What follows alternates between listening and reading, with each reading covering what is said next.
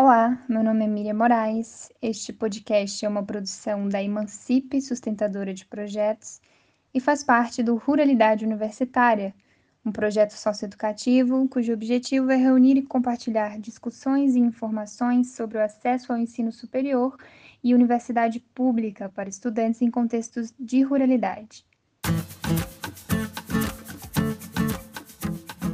Chegamos ao penúltimo episódio da nossa mesa e hoje vamos ouvir novamente sobre o curso de Geografia, mas desta vez na Universidade Federal da Bahia. Quem compartilha sua vivência conosco hoje é o estudante Vitor Oliveira, natural de Camaçari, região metropolitana de Salvador. Vitor também é colaborador do nosso projeto. Oi, tudo bem? Meu nome é Vitor, é, sou último semestre, sou formando de Geografia. Faço licenciatura na UFBA, né, Universidade Federal da Bahia. É, então, sobre o curso em si, né? Bom, a gente tem uma grade né, voltada, assim como todos os outros cursos né, no início, com aquelas matérias iniciais, onde a gente tem um pouco de, de, de tudo, assim, né? Filosofia, estatística e todas aquelas disciplinas iniciais que, que falam acerca do curso mesmo. E ao decorrer do, do, do curso, a gente vai tendo disciplinas mais específicas, tanto com relação à nossa área da docência, né, que é no meu, no meu caso, que a gente pode fazer também é, ou a licenciatura ou bacharelado, porque a gente tem essa oportunidade, né?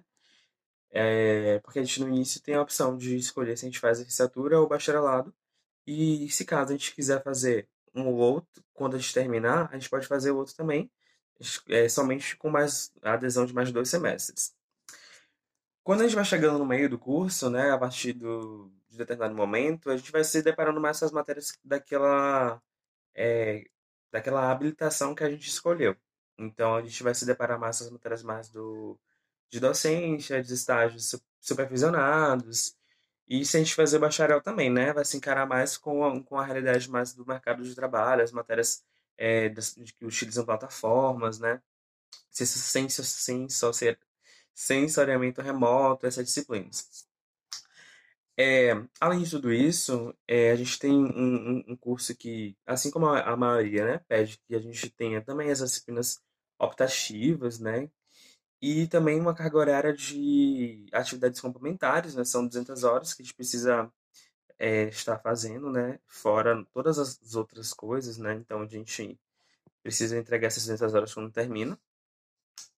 É, a, pelo fato de ser um curso de geografia, temos uma, uma quantidade de disciplinas físicas e humanas muito diversificada. E a gente vai vendo isso ao longo do tempo. Primeiro que é, é sempre passado para a gente, e a gente, como professor, futuro professor, né, já que somos formandos com isso, entendemos que a geografia física e a geografia humana fazem parte de uma geografia única, integradora, né, que precisa dessas duas vertentes para explicar essa ciência. Mas é, a gente vai vendo nessas disciplinas, porque tem toda uma. Cada uma vai ter essas especificidades, né?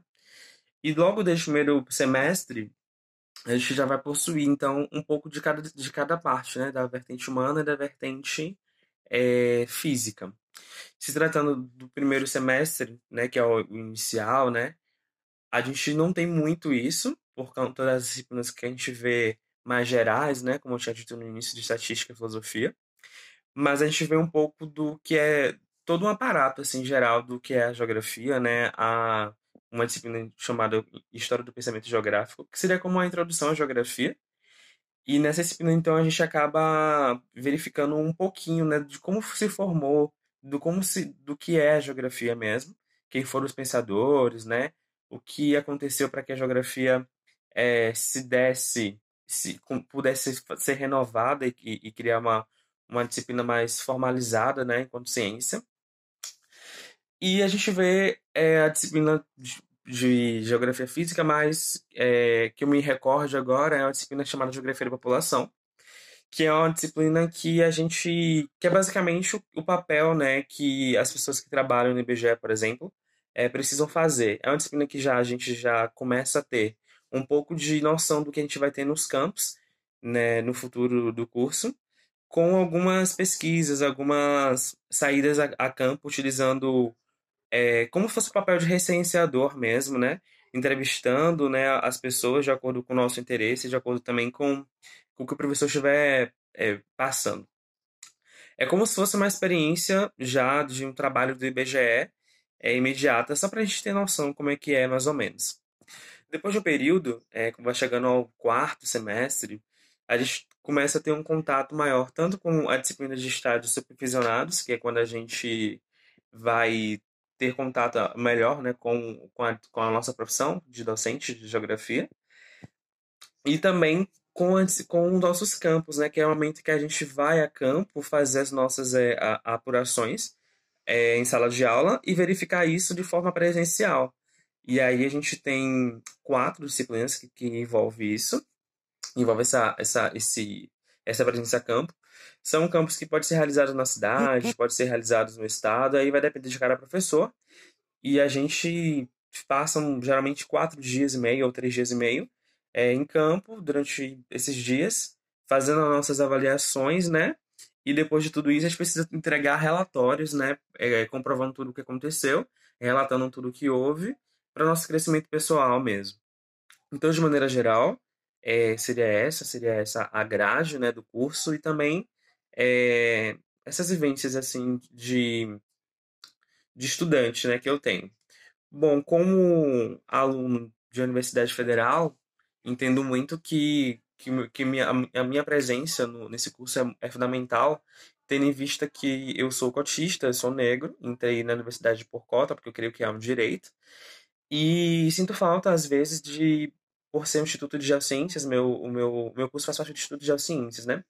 Além da geografia, a gente tem a oceanografia, a geologia e a geofísica. E eu sinto que é um, um espaço extremamente esbranquiçado e que precisa de uma presença maior, né? Uma presença preta maior.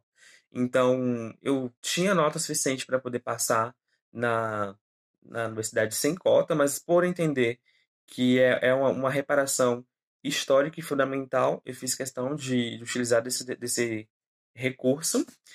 E acredito que a universidade e o meu instituto é, precisam, de, precisam dar mais oportunidade para aqueles que foram totalmente desprivilegiados, não somente durante a minha geração, a geração dos meus pais, mas durante toda a história do Brasil mesmo, né, de que roubaram os sonhos dos meus irmãos pretos e pretas e também dos índios.